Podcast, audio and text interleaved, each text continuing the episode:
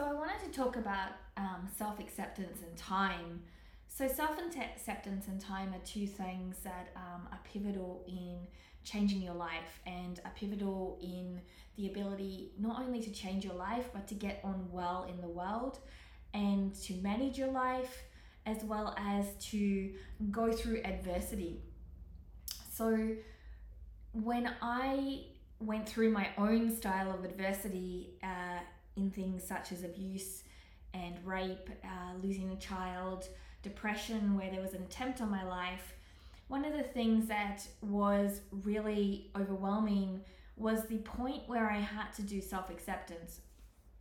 So I had to go through and had to look at my life. So, as an example, if you look at your body and you say, I don't like this part and this part and this part, then you will never work with the body that you have. So, or you you want to get stronger and healthier but you don't start with where you are, you start at more advanced exercises, you're only going to put yourself working from a place that you aren't, and you won't be able to work to the goals that you want because you're not working the right steps.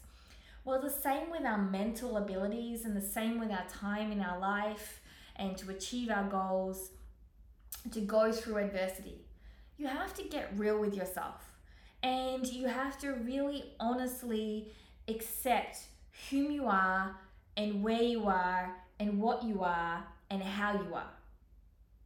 And once you do that, whether it's what your day looks like, and you are also some of the contributor to creating things that are not efficient in your time and to other things that pull your time left, right, and center, or it's what your body looks like, why it looks that way because you eat and maybe you do or don't do movement, or it's not, um, you put pro, pro in procrastination, or you set a goal but you never really tried to do it. You just set the goal and then feel ashamed because you don't do it. So you have to get radical acceptance. And radical acceptance helps you to work with the time you have, helps you to work with the life you have, helps you to work with the people you have, helps you to work with everything you have. So, one of the things I had to look at was I had to be radically honest about that I was in a state of and experiencing depression. I was in a state of trauma and I wasn't healing because I was utilizing the culture of distraction. So I was going online and posting, I was talking to people but never being actually real. I was pretending everything was okay, the positive outlook. I was um, in that realm where you could distract yourself from being radically honest. And that didn't allow me to do and accept me and work with me. So everything I did kept failing. And I kept wondering why. And then I kept looking at the outside world and blaming it as well. But the reality was it was failing because I was failing myself with not being honest with myself. The lies we tell ourselves are, in fact, the things that hold us back. The other thing that can hold us back in this world with cultural distractions, such as I mentioned, social media, um, speaking to a friend with not with vulnerability, so not being honest about where you sit in your life, not being honest with the relationships you have, um, potentially taking substances. So, substances, you know, maybe you have pains and you don't actually try to address them. Like maybe you've got muscle aches and pains and you could do some flexibility. And that flexibility would take them away, but you keep taking a Panadol or an aspirin or a Nurofen or something of this nature. Radically accepting it. Maybe you're taking fat burners and um, pre workouts to get your energy going, but you've taken so many of them, you no longer feel the kick from it because your body is so acclimated to it and you keep taking more and more and then that creates anxiety it creates depression it creates skin rashes um, it could create panic attacks because your body is in this state of fight and flight from all of that adrenaline running through from the substances. And so you have to get real and say okay well i need to do the hard work. And being vulnerable actually means that you feel super uncomfortable in the moment and it's true strength. If you're vulnerable and comfortable you're not vulnerable so being vulnerable and accepting where you are to be like, oh, okay, I have six coffees a day. I'm going to cut them out and I'm going to detox. And you're going to be super uncomfortable about it. And you're going to be tired and you're going to go through a detox and then you're going to come out the other side. You're also going to be frustrated and so on and so forth. So, accepting where you are and whom you are is a number one thing to be able to utilize your time, to be able to create goals, to be able to get over adversity. The other thing that I like to think about when you are trying to get through and trying to use your time wisely and trying to change your life or trying to make sure that you have everything you really want to accomplish is to understand that it's hard and to understand that you are not your emotions. You you may have sensitivities you may experience depression you may experience anxiety you may have experienced an event but you are not those events. You are not that emotion. And so it's very important not to fuse yourself with the experience or the emotion because you need an outside perspective. Now, one way to do that would be to think of yourself as a friend, and your friend had told you the situation, which was your situation. And then, what advice would you give that? And then by that advice, you follow that. Or you speak to your older self, your wiser self, and the same advice. That is a pivotal thing in helping change. So, one example was there was an elite runner who was an Olympic level runner, and they had injured their hamstring. And they kept on training on the hamstring. And the therapist said, you know, you're only going to damage yourself further. If, if you had a colleague that was running, what would you say? They'd say stop automatically and go and rest and recover. And that's what they had to do. But they kept pushing and pushing. And it wasn't until they radically were honest with how they were, the lies and the things they were doing that was actually depreciating the success, and they started to change, that they actually got results.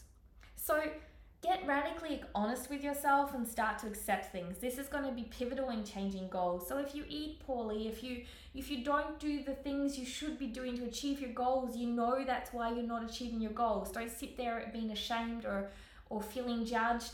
Sit there honestly and say okay so the second thing that is fantastic to utilize is habits. And habits can take up to 60 days to really settle into your system so when you set a habit, you want to set a habit that allows you to be able to go through it without feeling overwhelmed. So these 30 day programs where you have a full lot of habits all the time, everything's changed at once is too overwhelming. And it's too much. It's the instant gratification culture. And in 30 days, it's not long enough to hold these habits and it's too intense. So look at habits like changing one meal at a time and changing, you know, to exercise once a week and then the next week maybe stay at once a week and then the third week go for two times a week. If you're bringing exercise in or stretching or meditation or changing a uh, nutrition change one meal for two weeks then after two weeks change a second meal for two weeks. And so after eight weeks or so you've got your whole meal plan changed or you've got a really good exercise routine or stretching routine and it hasn't overwhelmed your system, and some of the habits are starting to sit while some of them are getting accrued and placed into play. So look at that as first we make our habits and then our habits make us. So we firstly want to accept where we are so we can work with whom we are and follow the path of what we are to be able to do the stepping stones of who we are and what we need to be able to become what we want. Secondly, don't fuse yourself with everything, your emotions, your things that are going along. You know, I could, I, as a person, you know, so many fuse a naked body with porn, but I don't do porn.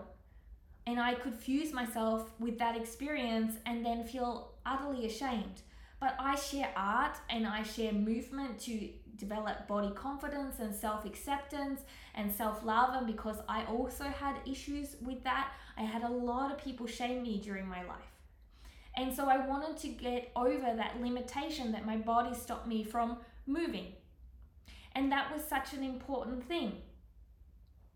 So I had to get honorable with myself and honest and take out the words that did not be a part of my experience and also did not resonate. I also had to be honest with myself and tell the right story as well to empower myself instead of shame myself because part of the experience is holding on to lies that someone else tells about you in your life and becoming yours and fusing yourself with that too. So we have to become the observer so we can see our thoughts, we can see our experiences, we can see our relationships, and we can see actively and accept them and then set boundaries and habits and things that can make it into play.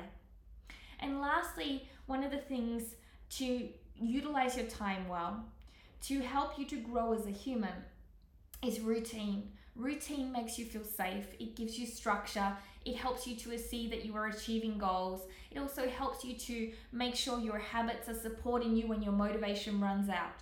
Because you're going to go through times when that runs out or you're not feeling so well. So, having good habits comes in play with good routine. Now, a lot of people mistake a good routine thinking that it's Monday to Friday the same stuff, but a good routine could be every second Monday, it could be CrossFit, and then the second Monday could be a yoga class. It doesn't have to be the same thing each week. And then every three months, you change it up. So then you're going um, to an acrobatics class and you are doing a Pilates class instead. And then every six months, you go on a retreat um, to do a workshop in a movement practice of your style. And that's a routine. So the routine can be exciting and fun and boisterous, but at the same time, holding you accountable and at the same time, helping you to achieve and feel safe and feel like you are moving forward. So, work with these things. So, work with radical acceptance. Accept where you are so you can move forward from where you are and whom you are and be whom you are. Work with not being in the distracted culture. You have to be honest and make sure that you're not the one scrolling two hours a day so you don't have time to do your workout or you don't have time to spend time with your family. You need to understand that you can turn that off, but that's a distracted culture. You have to understand that if you're having too much supplements or things of that nature, that you're going to get exhausted and you can change that. But you have to be accepting of the bad relationship or the good relationship or the relationship of need for change. So these these things are going to help you and then making sure you do not fuse yourself with the situation or the feeling or emotion so you can also observe and give good advice like you would with a friend, making sure you follow it. And then finally using habits and routines to be able to make you feel safe make you feel like you're progressing, but also help you when your motivation falls short or you're having a bad day. So, I hope this helps you to kind of understand how to get more out of your time, how to be able to move yourself forward, how to be able to not distract yourself and limit yourself in life. They're just little things that will go a long way if you actively work with them. Thanks for joining me and have a great day. Bye.